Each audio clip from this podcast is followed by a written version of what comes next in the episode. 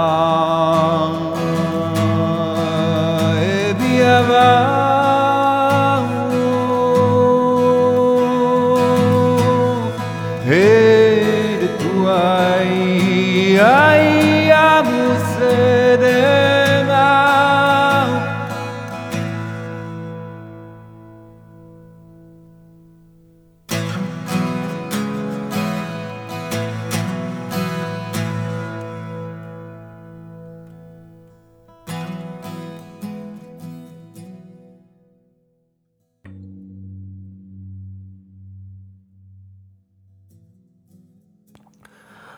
我们说完奴隶制啊，我们转向另外一点。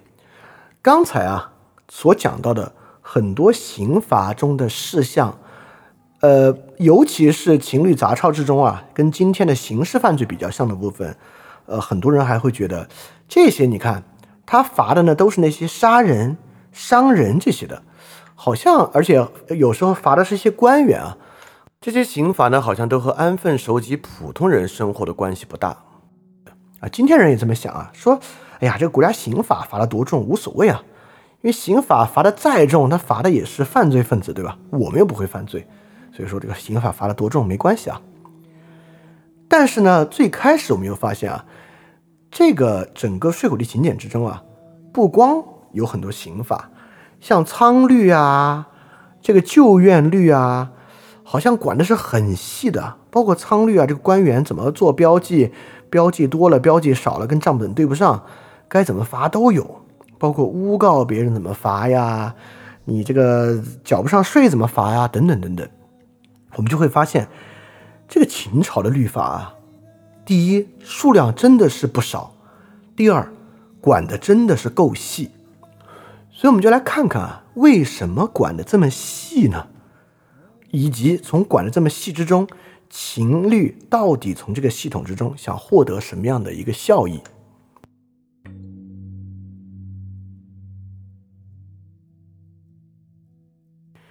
这个情律里面啊，我们发现有很多的评比，所以说整个情律体系其实真的有很严密的质量评比。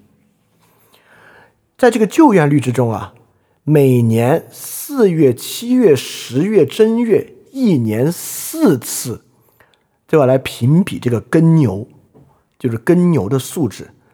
满一年呢，在正月啊，还要举行一个大考核。如果成绩优秀的呢，田强夫就是管这个田的基层官吏啊，奖一壶酒，干肉十条；饲牛者啊，免他一次耕役，赏赐牛长呢，资劳三十天。你看啊，这里面就出现了三个人。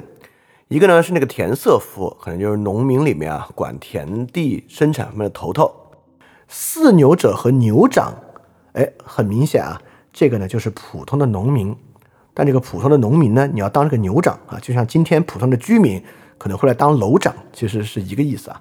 当时普通的农民啊和饲牛者、牛长就能够免除你的一些劳动义务。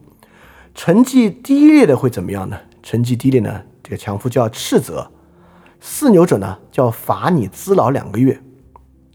如果牛耕田啊，这个牛的腰围就累瘦了，你吃的不够多，每减一寸，谁让他耕牛啊，就要打主事者十下。OK，这就是围绕耕牛这么一种生产资料的一个评比体系。这个评比体系里面最有意思的，我觉得呢，是成绩优秀的那个奖励。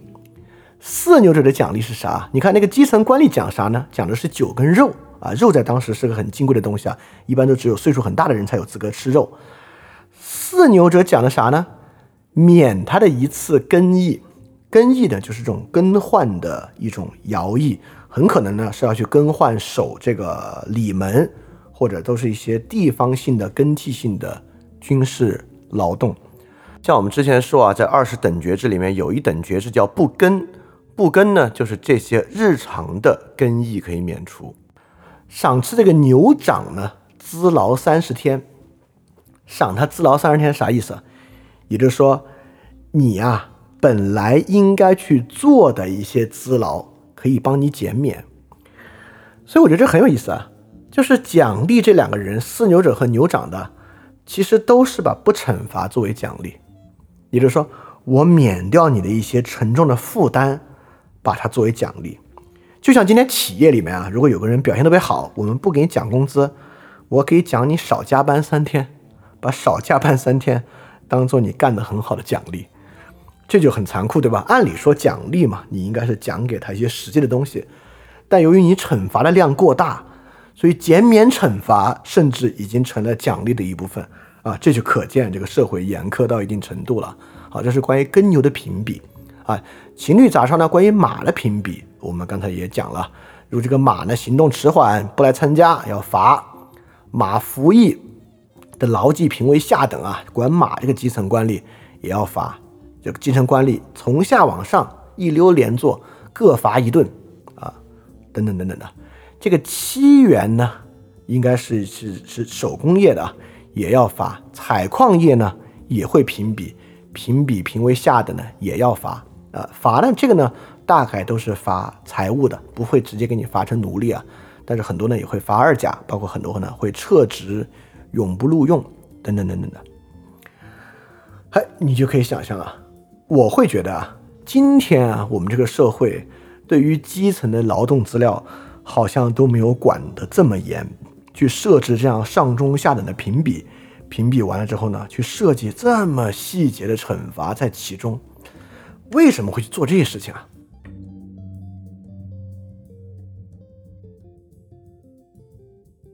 我们就会发现啊，我我又找到了另外两个跟马和牛相关的，他们是真的很在意牛和马的质量啊，还是在那个救院率之中，各县啊都驾车的牛要考核，如果是驾车的牛，大概都是拉货的嘛，十头以上，一年如果死了三分之一啊，或者是不满十头的死了三头以上，主管这个牛的力。饲养牛的徒令臣，就是下面这些人，都有罪，啊，由内史来考核，就是由这个皇家的这个财政部部长来考核各县各仓来领用牛的这些人。马也是一样，就是军马啊这些到军功之后都会进行考核，如果考核不行呢，司马评为下等革职啊，也会革职之后呢，也会永不续用。好，你看啊。很明显啊，最上面那个耕牛，你说这个各官各县的牛啊是国家财产啊，就像这个公车一样啊，这个这个这个国家的这个车，公务员的开的这个汽车是国家财产。针对国家财产呢，你有一个评比方式，基于评比方式会有一些惩罚，这是很正常的事情啊。但是各县各乡，尤其是乡里的耕牛，怎么可能是一个国家财产呢？以及他为什么会以与国家财产类似的方式进行评比和惩罚呢？首先啊，秦朝不是搞这个全民所有制的，秦甚至土地是私有制的，可以买卖土地，导致地主兼并，很多人就沦为私奴。在这个情况之下，耕牛绝对不可能是国家财产，所以耕牛在乡里呢，就是乡里的财产或私人财产。但即便是乡里财产和私人财产，我们也要来进行评比考核，有专门的人来管这些牛厉害不厉害，有专门的人来管这些马养不养得好。所以为什么会对基层社会的财产如此谨慎？所以我们在这里就要换上那个很重要的视角啊，这个视角其实并不复杂。如果秦始皇认为啊，虽然是你的田，虽然是你的牛和马，但某种程度上。他们变相、间接都是我的牛和马呢。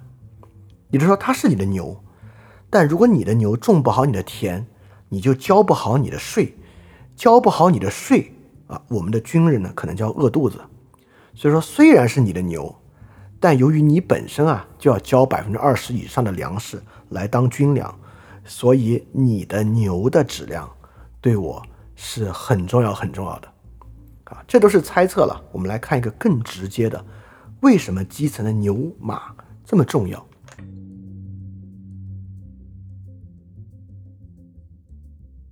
我们就来看啊，最开始央视节目说，哇，这个秦朝情律非常好，官员出差自带干粮，不拿乡县，就是一菜一汤，听上去是一个因为廉洁而做的事情，真的是因为廉洁吗？完全不是，在岳麓书院秦简之中有这么一个东西啊，西宫使司寇，司寇是谁？我们知道，司寇是一种基层的奴隶。呃，不是，是一个层级比较高的奴隶，至少比这个历臣妾要稍微高一点点。这个奴隶呢，多半贫不能自己，什么意思啊？也就是说，内史官说这些奴隶啊都太穷了，他们很多时候不能负担自己的粮食，所以说该怎么办呢？令县遣司寇入河，其县务何当代者，告作所县长及代。意思是说，如果派这些人给他们一些差使去做，他们自己啊不能够自备粮食，就借粮食给他们。当然，借是要还的。所以可见，私寇作为一种奴隶，奴隶去做事儿要自备粮食。实际上，不光是奴隶啊，在秦朝。所有徭役劳役都要自备粮食，也就是说，我是个普通农民，突然啊，我有一个月要发到最北边去驻守边疆，去一个月，回来一个月，在那待二十天，这两个多月的粮食啊，自备。如果自备不了，就问官府借，借了呢，回来就要还，还就可能还不上，还不上怎么办呢？哎，我们您知道。还不上呢，就对应的服劳役，啊，你就要服更多的劳役。这里面唯一例外的呢，就是屯宿。屯宿呢，就是长期成为军人。如果你是屯宿者呢，哎，你就不用自备粮食了。当然，你也不用自己回种田了嘛。陈胜吴广就是屯长啊，所以他们是一些比较职业化的军人，这些数量是很少的。所以说啊，不是廉洁奉公自带干粮，而是在秦朝。任何人帮助国家行使公共职务，都需要自备粮食，这就很奇怪了。这是什么道理，对吧？好，我们就来看了。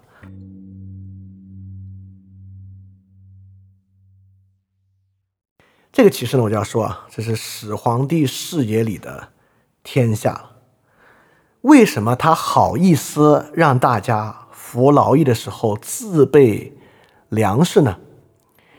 因为其实天下的一切都不过是他的资源而已。在功律之中有一个这个制度啊，非常奇怪。在服徭役的时候，如果借用官家的器物，借者死亡了，当然死亡可能器物也要不回来了。服徭役的时候，官家器物可能是武器啊等等的东西啊。如果借者出去死了，当然器物也丢了，那咋办呢？对吧？那就服徭役的徒，就是他的基层的长官或者其舍人，就是和他同住的人，就要为此负责。屯戍也一样，徭役呢就是非职业的兵人，就是农民；屯戍呢就是半职业的兵人。也就是说，秦的基层啊，甚至有这么奇怪的连坐制度。什么连坐制度啊？有人借了官家的器物出去，他死亡了，导致器物拿不回来，其他人甚至要因为这个事情来连坐。好，在这里你就发现了，所以你可以把自备干粮啊当做一种连坐制度看待。也就是说呢，为什么公家不负担这个干粮的东西？就像公家甚至不愿意去负责。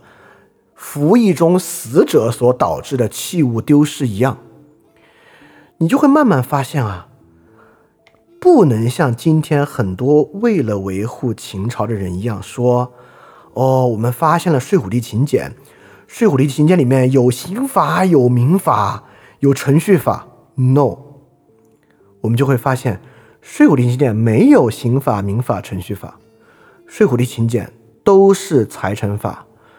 这里面的财产，不管说的是田产、是马、是战马、是牛、是器具、是人、是奴隶，它都是财产，它都是始皇帝的财产。它既然是始皇帝的财产，它就需要有人为这样的财产负无条件的责任。这种无条件的责任呢，就是连坐。就比如说屯宿押运人员过程中，如果人有损失，你押运的是犯人。犯人犯犯什么罪，你就要犯什么罪，砍掉脚去当奴隶。人力资源的，比如说，呃，有人去帮助情人偷渡到国外，连坐所有人流放戍边，成为劳力。所以人力资源啊，就需要有人来负无条件的责任。所以我们回想啊，商鞅变法时候就有一条，人们不可以私斗。我们知道啊，在战国时期啊，由于铁器出现。实际上，侠士之风盛行。侠士之风盛行呢，在社会之上，当然就免不了啊，人与人之间就要私斗。私斗会怎么样呢？私斗杀死的人，明明可以死在秦国的前线，为什么要死在乡里呢？所以，人们不可以私斗，并不像今天，主要考量是社会治安。他们那会儿没有那么在意社会治安。人们不可私斗，就是不可以把明明可以死在前线的士兵死在乡里社会之中。他就像奴婢为什么不可以刺伤自己的孩子？为什么不可以杀自己的孩子？因为你的孩子是那个奴隶主的财产，就形如所有人都是始皇帝的财产一样。所以你可以把睡虎地秦简当做一整套的财产法，只是他管理的财产也包括人。既然有人，而整个社会治理技术不可能保证所有财物的安全，就像什么社会技术都不可能让在军事过程中有人借了官家器物死，这个在军事过程太正常发生了，没有任何事情可以避免这个发生。那如何以最大的可能性避免这个发生呢？就是连坐。就像秦啊，在统一天下之前，有那么多的乡里，对吧？这个乡里你管得再严，也免不了有人要跑啊。比如说这个人犯了罪，那可能明天就要当这个奴隶了，那他当然有足够的动机逃到赵国去。在这个情况之下，当然在那个时候，基层是不可能有足够的制度和技术来阻碍这些人逃跑的。那如何为基层行政能力不够打上这个补丁呢？连坐。所以说到底，连坐是什么呀？连坐是一种。为了秦始皇的一切资源和财产的损失，在行政能力不足的情况之下，为他打的一种补丁。所以，也连坐制度的必要性啊，就是这样。而必须把天下的一切当资源，才会有连坐。如果不把天下的一切当资源看待，如果私斗是这个公共治安事件。我在百步之内有人私斗，我不上去阻拦，我连坐是没有道理的，对吧？又不是我在打架，在这个情况之下，我为什么要为这个治安去负连坐责任呢？只有啊，所有人都仅仅是资源而已，也就是说，这街上啊，就有两个资源现在要损耗了，你也是个资源，你不去帮助这两个资源不损耗，那就要罚你，你就当奴隶，你就当一个更大的资源，以刑徒的方式来补充。他们俩的损失啊，所以连坐制度其实是你可以把它当做一种耗材本身的补充制度来看待。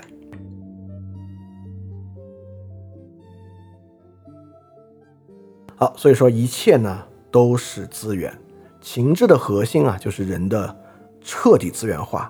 人本身呢，普通人是劳动力啊，你要提供田赋，你还要提供人头税，而且还有啊，你看在田律中就有啊。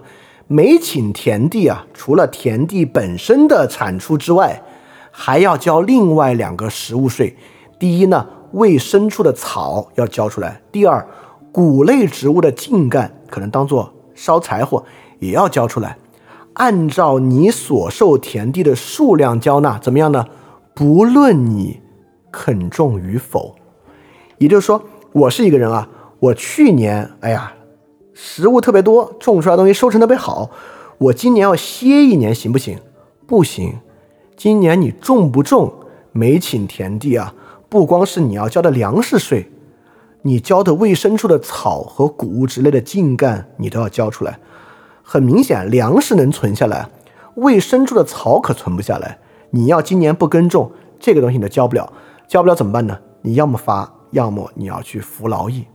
所以说，它跟我们今天不一样，对吧？今天为什么每个人不是社会的资源呢？呃，某种程度上是从税收角度来讲是，但不完全是。就比如说，我如果存下一笔钱，我 gap year，gap 一两年，合法的，不会因为 gap 一两年你就需要去额外付。但在秦朝不行，你种不种每捆地，除了你主要的粮食税收之外，这种其他的边缘作物税收你也是要交的。啊，所以很明显，人就是纯粹的资源。轻罪呢，为国家提供的也是资源。造盾造假，为什么呀？是因为一个军国主义战争体制需要这些军事耗材。所以轻罪的人呢，为国家提供战争资源，没有钱呢，就去服劳役。其他罪行重一点呢，成为国家的永久劳动力，成为官奴，成为军奴。牛马器具都是国家资源，即使是基层乡里的耕牛。也要每年评比，评比不上依然要罚。所以说，你看，本来啊，应该皇家的财产、国家的财产、私家的财产以及私人自己是四个完全不同的等级，对吧？按理说，皇家的财产在中国之后啊是内府管辖，国家的财产是内史管辖，私家的财产是他自己管，私人自己。也应该对自己的生活具有自主性，这四个东西是不应该混在一起的。我们今天的社会，现代社会就是这样，是不混在一起的。比如现代社会还有一些国家是君主制的，对吧？比如说日本、西班牙，君主立宪制国家。呃，英国也是啊。他们当然皇室有皇室的财产，但英国国家的国库税收、财政跟皇家财产是不混的。那私家财产与国家财产也是不混的，你们中间呢只有税务关系。除了税务关系之外，不必负其他的关联啊！你不必说犯了一个法，你给国家捐一台汽车，没有这样的事情啊。私人自己呢，更不用被作为财产。但在情制体系之下，这四个东西完全是一回事儿。私人自己、私家的财产、国家的财产，全部都是秦始皇的财产。在秦始皇的眼里啊，一切都是他的资源。而税务吏勤俭一点都不像今天的法治。而就是秦朝的一个大型资源的利用和使用的法律。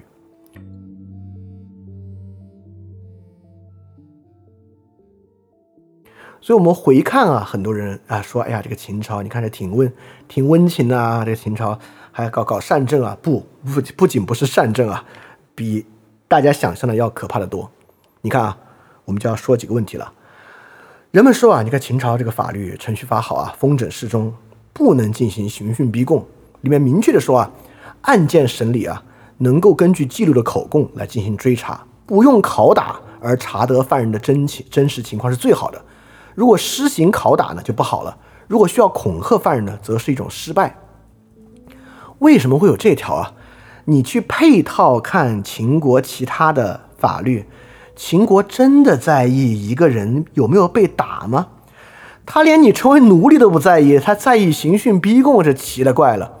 很简单，因为有连坐制度，有告发制度，因此在连坐与告发之下存在大量的诬告。这个法律问答和情律杂篇之中有大量针对诬告的惩罚。我们也能想象，只要有连坐、有告发制度，诬告一定非常多。你都可以想象啊，你现在在秦朝边境的一个乡村之中，今天晚上呢，所有人都回来了，但就有一个人没有回来，他今晚没有回到村子里，而且村子里还丢了一头牛。你现在发现这个事儿，在连坐情况之下，你必须立即向官府禀报。你得禀报啊，你很可能就会说这个人逃跑了，还偷走了一头牛，但很有可能呢，这两件事不相干，或者说呢，他只是因为其他的原因没有回来，而是别的惩罚。你呢就构成了一种诬告，你的这种诬告呢就会导致官府啊可能需要付出额外的精力去追捕、去缉拿，这个呢都是基层资源的损耗，这个基层资源损耗呢就会由你来负责。所以诬告本身啊是一个很耗资源的事情。所以在这个情况之下，如果啊审理案件还添加暴力，只会让事实在大量的诬告其之之下变得更加的扑朔迷离。所以风诊适中不支持进行刑讯逼供，并不是请尊重人的权利，而是在已然因为连坐制度有大量告发和诬告情况之下，去更加接近事实的一个方式而已。好，田律中啊，很多人说，你看秦啊那么早就有环境保护法律了，因为田律中说呢，春天二月不能够到山林中砍伐木材，也不能够堵塞水道。不到夏天呢，不能够烧草作为肥料，不能够采刚发的芽。有人说哇，你看秦朝那么早就有这个环境保护意识，不，这就像豢养耕牛一样，你攫取的是皇帝的资源，这是为了保护皇帝的资源有最好的延续性，而不是为了保护环境。在那个时候的人，怎么可能有环境保护的意识呢？广泛的财产惩罚不是因为秦朝。去实行轻徭薄赋啊，不愿意惩罚你，罚点钱就行，是因为皇帝需要军事资源，你一旦拿不出来，立马就要当劳动力。仓律中自带口粮，也不是因为清廉，根树徭役也要自带口粮的。在秦朝，所有人为公家办事儿都要自带口粮，普通人要自带口粮。法律答问之中强迫性的见义勇为，不是因为。要建立良好的公共治安秩序，是因为人都是士兵，男人都是士兵，这种资源是要死在前线上的，不能够私斗内耗，死在国家内部。以及连坐，连坐呢，就是不应该负责的人要对其负担承担资源嘛，也就是说，所有资源都有连坐责任人，因为国家的行政能力达不到。有了连坐责任人，连有了连坐责任人之后呢，这些皇帝的资源啊，就可以得到很多额外的保护。所以整个这个体系要的呢，就是这样的一个东西。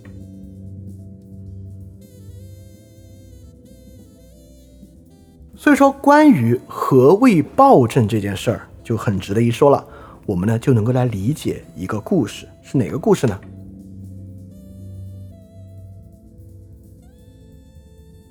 是司马迁在《史记·酷吏列传》之中的故事。首先啊，这个酷吏列传呢，呃，听名字就是坏人，对吧？因为司马迁有循吏列传，有酷吏列传。酷吏列传呢，很明显是坏人，但很多人读不懂酷吏列传第一篇的这个故事。我们来看看啊，酷吏列传第一篇呢，讲的这个人叫智都。这个智都呢，是在孝文文景帝时代的人啊，生于文帝时代。景帝时代呢，当了中郎将，在朝廷上呢，敢于直言进谏，当面呢使很多人折服。他跟随天子呢去过上林苑，这个天子的一个宠姬啊，就到了一个野外厕所，一个野猪啊，突然就要闯进这个厕所，皇上啊就用眼神示意智都，但智都呢不敢行动。皇上由于是宠妃啊，就要亲自拿着武器去救。这个智都啊，就跪在皇上面前说：“失掉一个宠妃，有那么多宠妃进宫呢，天下怎么会缺少妃子呢？陛下，你这么看清自己啊，祖宗太庙怎么办？”哎，这个是智都第一个事迹啊。你看第一个事迹呢，说明他好像还挺能够啊，知道什么重要，什么不重要啊。第二个事迹啊，济南有一个宗族啊，三百余家人在当地啊成为豪族，飞扬跋扈，济南太守都不能制服他们。汉景帝啊，就把这个智都任命他当济南太守。他来到济南太守之后啊，把这个氏族世家家族的首恶分子全部杀完。哇，其余坏人啊，都吓得大腿发软。过了一年多啊，济南郡路不拾遗，周围的十多个郡啊，畏惧他，就像畏惧上级的官府一样。可见这个制度啊，你看做的是非常好，对吧？整个第二条啊就杀人这一点，听上去啊，嗯，有点像是个酷吏。但总的来说，不是也是好效果吗？第三条啊，你看这个智都为人勇敢、公正廉洁，绝对不会翻开其他人求情的信件和送礼，都不会接受私人的请托，都不会听。他常常说啊，我背离父母来当官，我就应该在官位上奉公尽职，保持我的节操而死。我不仅不会收你们的私产，我也不会顾念自己的妻子儿女。这个人。对吧？听上去很好啊。而他啊还调升了这个中尉军事官领啊。当时啊，景帝的丞相周亚夫非常的傲慢，但至都啊见到他这么位高权重之人，只是坐椅而并不行跪拜，在他的治下，他首先施行都是最严酷的刑法，而且执法绝对不避讳权贵皇亲、列侯皇族之人见到他都感到害怕，称他为苍鹰。这个临江王啊，当时是王嘛。这个临江王啊，遭到他这个中尉府受审问，想得到一些书写工具啊，给皇上写封信求情谢罪。但这个智都啊，就这么梗，直接告诉其他官吏不可以给临江王书写工具。其他一个侯啊，魏齐侯派人暗中给临江王送去书写工具啊。这个临江王啊，非常屈辱，给皇上写了谢罪信，就自杀了。窦太后听到这个消息啊，就很气愤，想去治这个治都的罪，就被免官了。但汉景帝呢，就觉得这个人哎是个人才，就派他呢去当这个燕门太守。雁门太守在边关之都，边关之地，连匈奴人啊都早早听说过他的威名。当他在雁门的时候，匈奴人都不敢靠近雁门，匈奴人甚至做了他的形象的木偶人，让骑兵射击。但没有人能射中，说明大家怕他，连匈奴人都怕他。好，最后呢，这个人还是被这个窦太后杀掉了，因为这个临江王的例子。好，这就是很多人没听懂的。很多人觉得，哎，这个司马迁到底是觉得酷吏好是酷吏不好啊？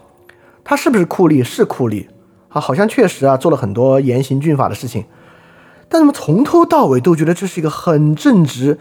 取得了特别特别好效果的人啊，而且秉公执法，一切呢都按照法令来办，所以这个人有什么问题呢？你看啊，当我们平时说酷吏的时候，我们脑子里想的都是残酷。那什么是酷吏呢？那就应该徇私枉法呀，就应该强抢民女、霸占田宅啊，对吧？就应该啊阴谋诡计、陷害他人啊，这才是酷酷吏啊。就我们今天一想酷吏啊，想的都是什么武则天一朝的什么来俊臣啊这种人，我们觉得这是酷吏啊。但很明显，这个智都不仅不是这种人，这个智都是个非常正直的人。那这种人为什么是酷吏？而司马迁为什么要去批判这样的人呢？就在酷吏列传的开始啊，司马迁引用了《论语颜渊》的一句话，孔子说的。孔子说：“听讼。”吾由人也，必也使吾讼乎？这句话的意思就是说啊，我断案跟其他人是一样的。我的关注点是什么呢？我的关注点不仅是断案，而且是在说啊，以后怎么可以让这种案子不发生？其实啊，他的关注点跟其他人是不一样的。好，这就区分出了一个很大的区别了。结合今天的情志，我们就有一点点知道司马迁写的《酷吏列传》的酷吏是什么了。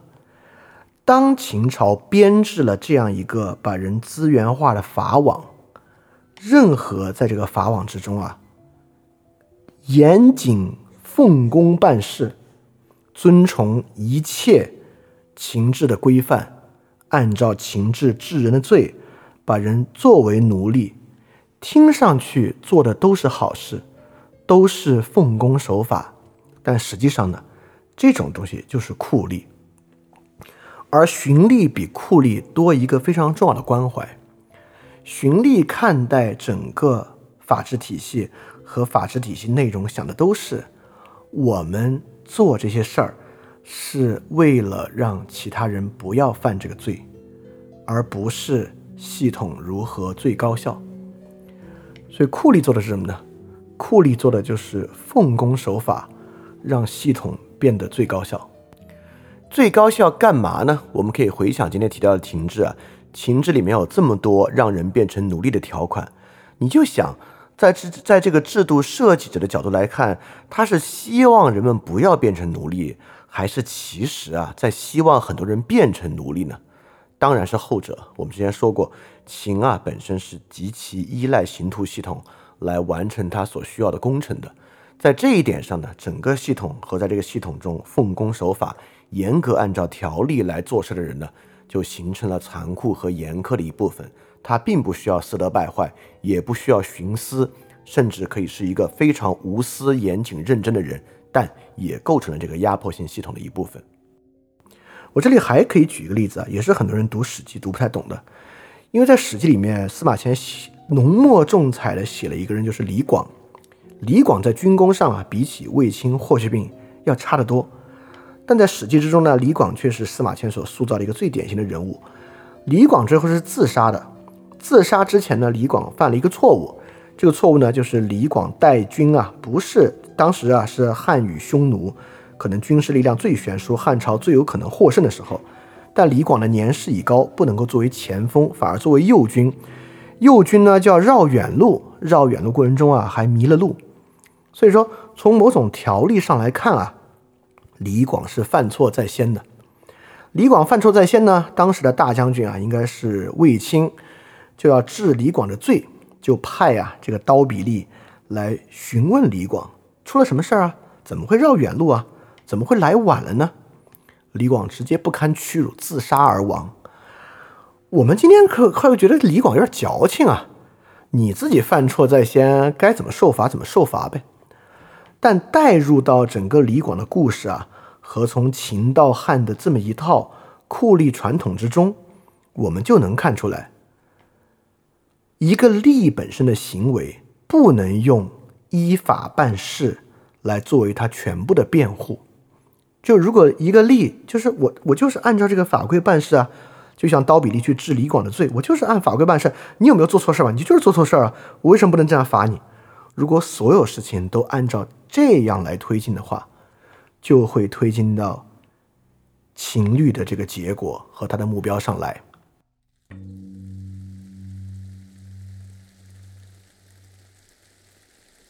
什么呢？我们今天啊。还只是打开了情律的一点点，所以说苛政酷吏到底是什么，我们就要从更深的基础之上来看情律。今天啊，我们看出来了，情律不是什么我们今天意义上的民法、刑法、程序法，情律完全是一个资源化的视角，一切都是始皇帝的资源。那下一次啊，下周一我们就来看两个更可怕的制度。今天我们看到的很多人是成为奴隶之后需要做什么？我们下次来看秦朝的每一个普通人需要去服什么样的徭役，以及在服徭役之外，他们平时作为农民在乡里是如何生活的。你现在可以猜猜看，一个人一年要服多长时间的徭役？是只有打仗才去征发徭役吗？平时和平年代会需要服徭役吗？第二，不服徭役的时候，正常是要在乡里，他们的生活是什么样的？是怎么样进行生产的？他们能够拥有什么样的自由？所以了解这些啊，我们就能够回看对于秦制的评价，肯定不是因为什么阿房宫、始皇陵穷奢极欲，不是因为始皇帝本人有多么残暴，像焚书坑儒。里面 imply 的那种残暴的特性，甚至说不上是因为好大喜功，因为什么基层的耕牛啊这些事情说不当好大喜功。真正情志的问题，就是建立了一个把一切资源化，且让这些资源成为最高效使用的体系，这是一切苛政与酷吏的基石。也就是说，这套基石不是传统道德化的。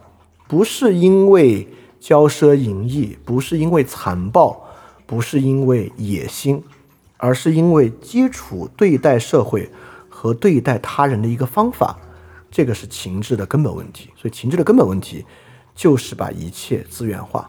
所以我们接下来就要去细看，通过徭役制度和乡里制度，这些呢是比《睡虎地秦简》里面所写到的更基础的日常管理制度。在这些制度之中，秦朝的普通人是怎么样？彻底成为资源的，以及我们要问，怎么会设计出这样的制度？第一，秦以前，不管是晋国、西周有类似的制度吗？秦继承了哪些制度呢？第二，如果不是继承以前的，在中间是因为什么样的动机和条件要搞得这么极端的制度？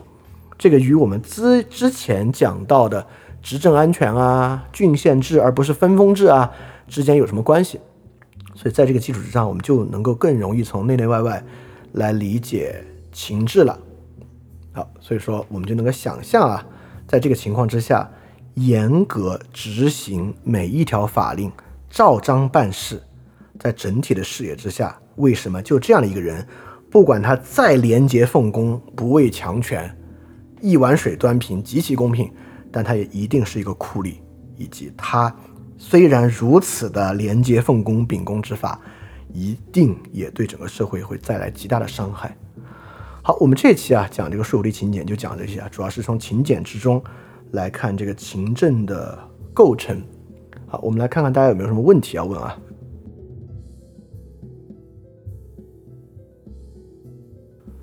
好，这个问题说，所有酷吏的出发点都是资源化的视角吗？呃，不，呃，资源化的视角是这个整个情治体系的目的，酷吏就是响应这个奖惩体系，照章办事啊。酷吏的出发点就是我不要犯事儿被连坐，因此被惩罚成为奴隶。吏的出发点嘛，就是他去做这个事儿本身啊。就是他，就他就像喜一样，喜就是这么一个吏嘛。但喜是不是酷吏，我们不知道啊。我们只看到了喜的这些规章，但喜具体怎么办事儿的，在基层这我们不知道。他就是按照这些律，这个律那个律，按照上面的条件去避免在评比之中成为差等的，在评比之中尽量成为优等的，尽量不要犯里面的错误。按照如果他是个狱狱吏的话，尽量按里面的每一条惩罚的方式去治其他人的罪。让他们罚款，呃，就按照这个法律问答里面的内容给其他人加刑呗。他的出发点就是这个。好，这个问题啊，说这个情志是最终用多久的时间完善到这么详细的地步的？这个问题我必须说不知道。就比如说，我们知道商鞅变法呢是用了理亏变法里面的律法部分。但是理亏变法的律法部分，如果有出土文本的话，我们就可以对比，哎，这个战国早期的律和睡虎地行简的律，在这两三百年之间有多大的发展？它是不是哪个周期啊？这些律有更多的爆发？所以说这个东西肯定需要就是前后很多的对比才能看到它是多久到这么完善、这么详细的。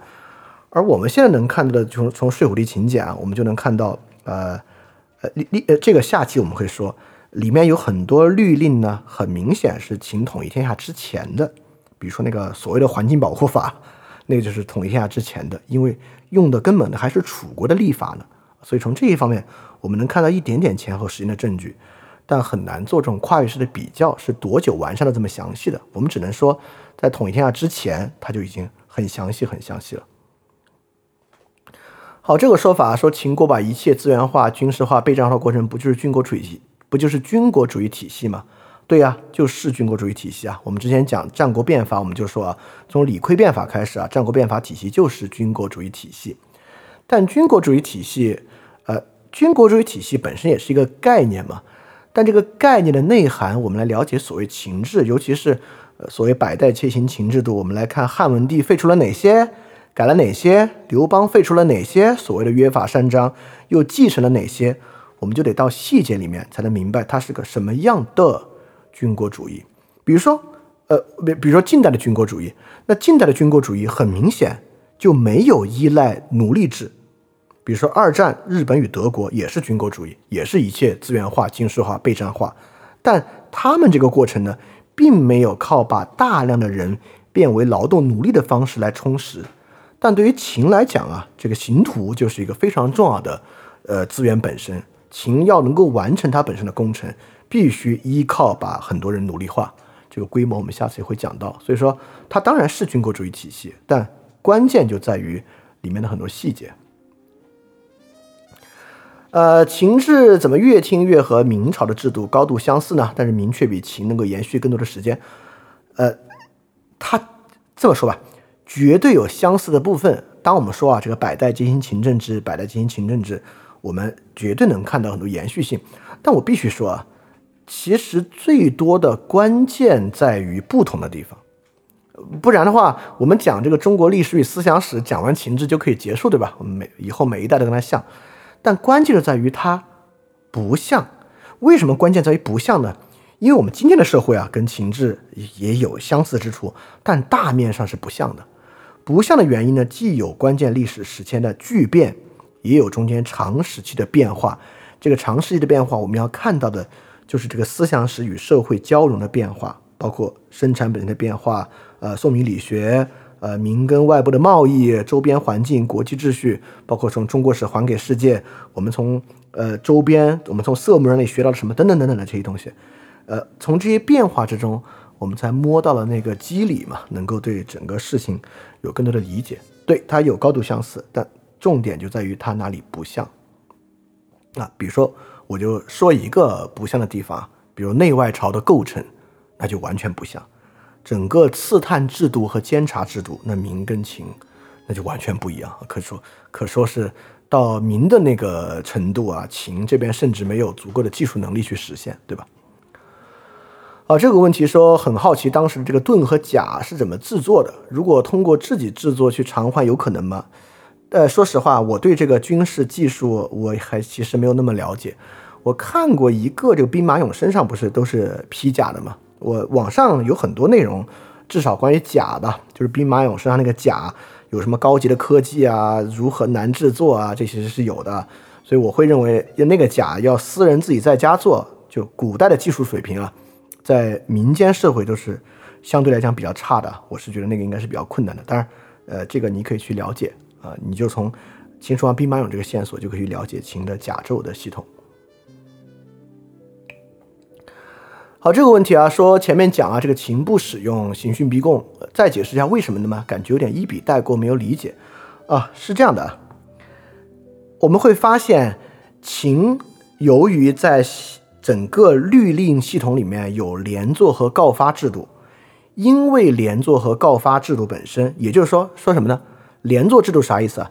连坐制度就是说不告发是一种罪，如如果有一个罪行发生，如果你不告发这个罪行，啊，你就要去承担同样的罪。比如说，里面不是有个例子吗？如果有人来你家偷盗，偷的东西不多，你觉得无所谓，但不行。如果这个偷盗的事儿你不告他，罚你一顿，对吧？罚一个顿。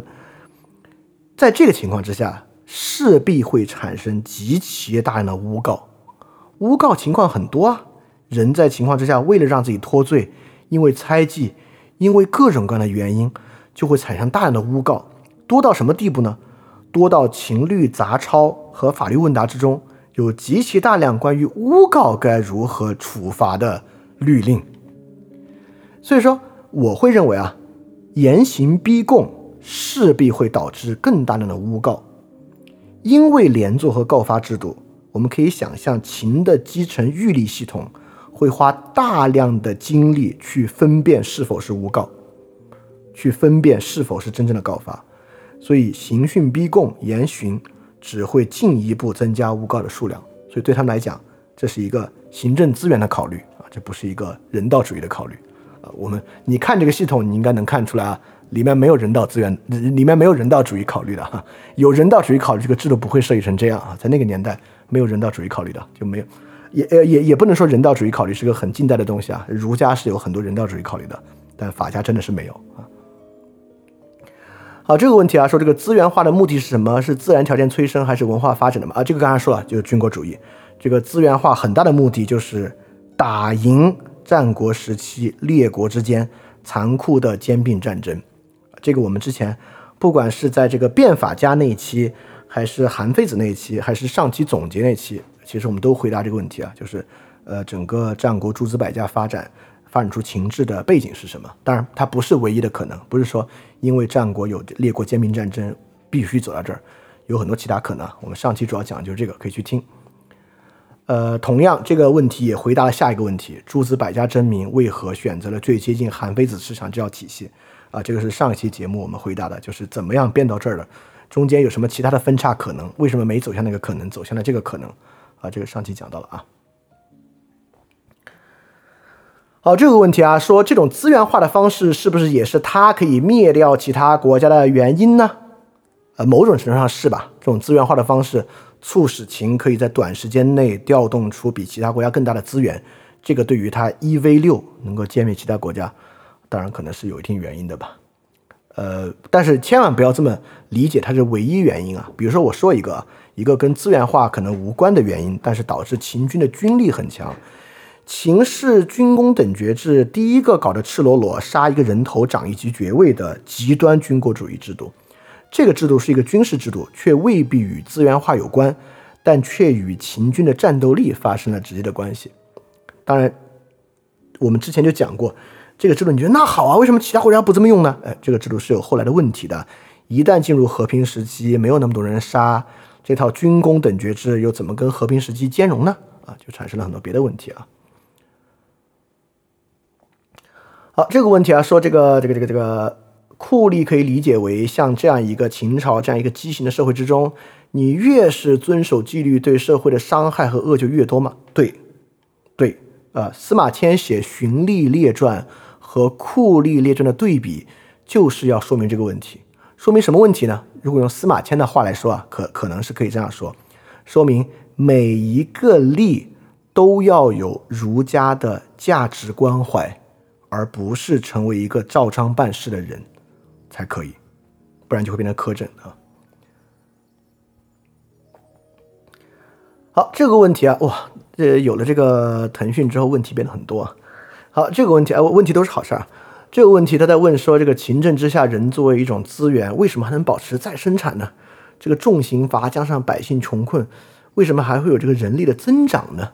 或者是这个秦亡的太快？看不到人力耗尽的结果嘛？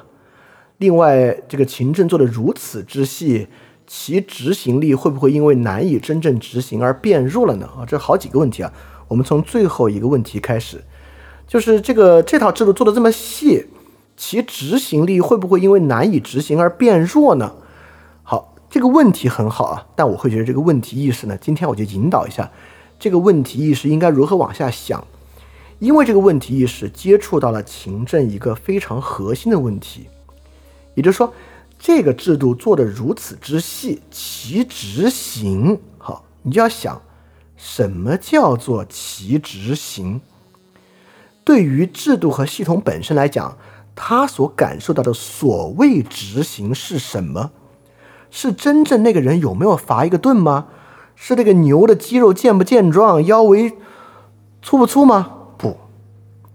所谓的执行，就是文书。整个这套体系是一套行政文书公文体系。这套体系对所谓执行的感受，到内史那个地方，就是各地的，尤其是以县为中心的一套行政文书。这个县有多少税收，有多少人收上来多少钱，在他们这边不是去仓库真的看到，就是看到一张一张的文书而已。所以说。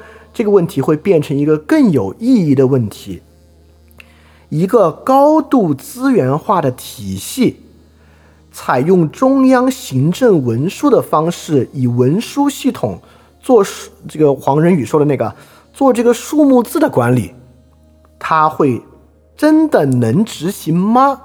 这个问题就是一个更有意义的问题。这个问题就是下下期我们要讨论的这个核心问题了。当然，这个问题。在中国历史上有更长远的发展和讨论的价值啊。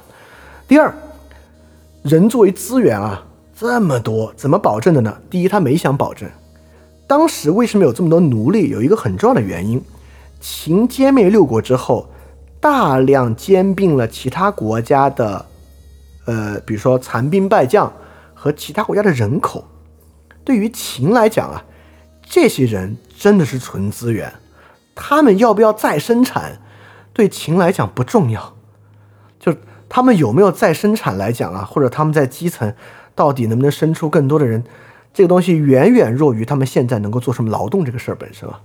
所以说秦当时有一个很特殊的情况，就是他歼灭六国之后啊，他不会有我们今天这样这个 民族的视野和这个天下同胞的情怀啊。对他们来讲，就这帮楚人、这帮赵人，尤其这帮以前的楚将、楚兵，那都都是都是纯资源而已。好，这有一个跟今天啊直接相关的问题，非常抱歉，这个问题不能回答啊，因为众所周知的原因，对不起啊。呃，当然这些我觉得是，呃，我虽然不能回答，但我觉得这个就是大家特别好在里面去探讨和去思考的问题啊，就是我们干嘛要讲什么情志啊？我是对历史这有有什么兴趣吗？不是啊，当然是为了理解现在，对吧？所以就是跟现在的对应啊，是大家最值得去思考的问题。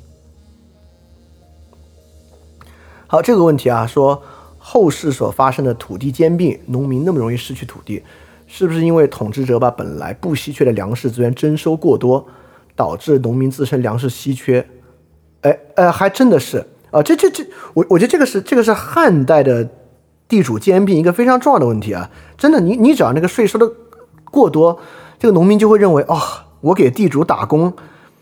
让地主去跟这个行政机构沟通，比我自己好太多了啊！这个我们讲到这个汉代，因为汉代从西汉到东汉中间，呃，这个门阀形成、地方豪族形成，很大一部分发生的事情就是土地兼并嘛。这个土地兼并跟那个到时候我们讲到这个盐铁论啊，也会讲到，其实政府也希望土地兼并，税收会变得更更方便。这个我们到时候细说啊，这个是很重要的问题啊，就是这个土地兼并的问题跟这个农民税负过重的问题，当然是形成一个很有机的关系的。好，这个问题就是这个，呃，这个秦的统一啊，是不是对中华文明彻底的改造？对啊，对啊，上期不就是说这个嘛？所谓周秦之变，周秦之变，呃，说的就是这个大改造，当然是大改造了。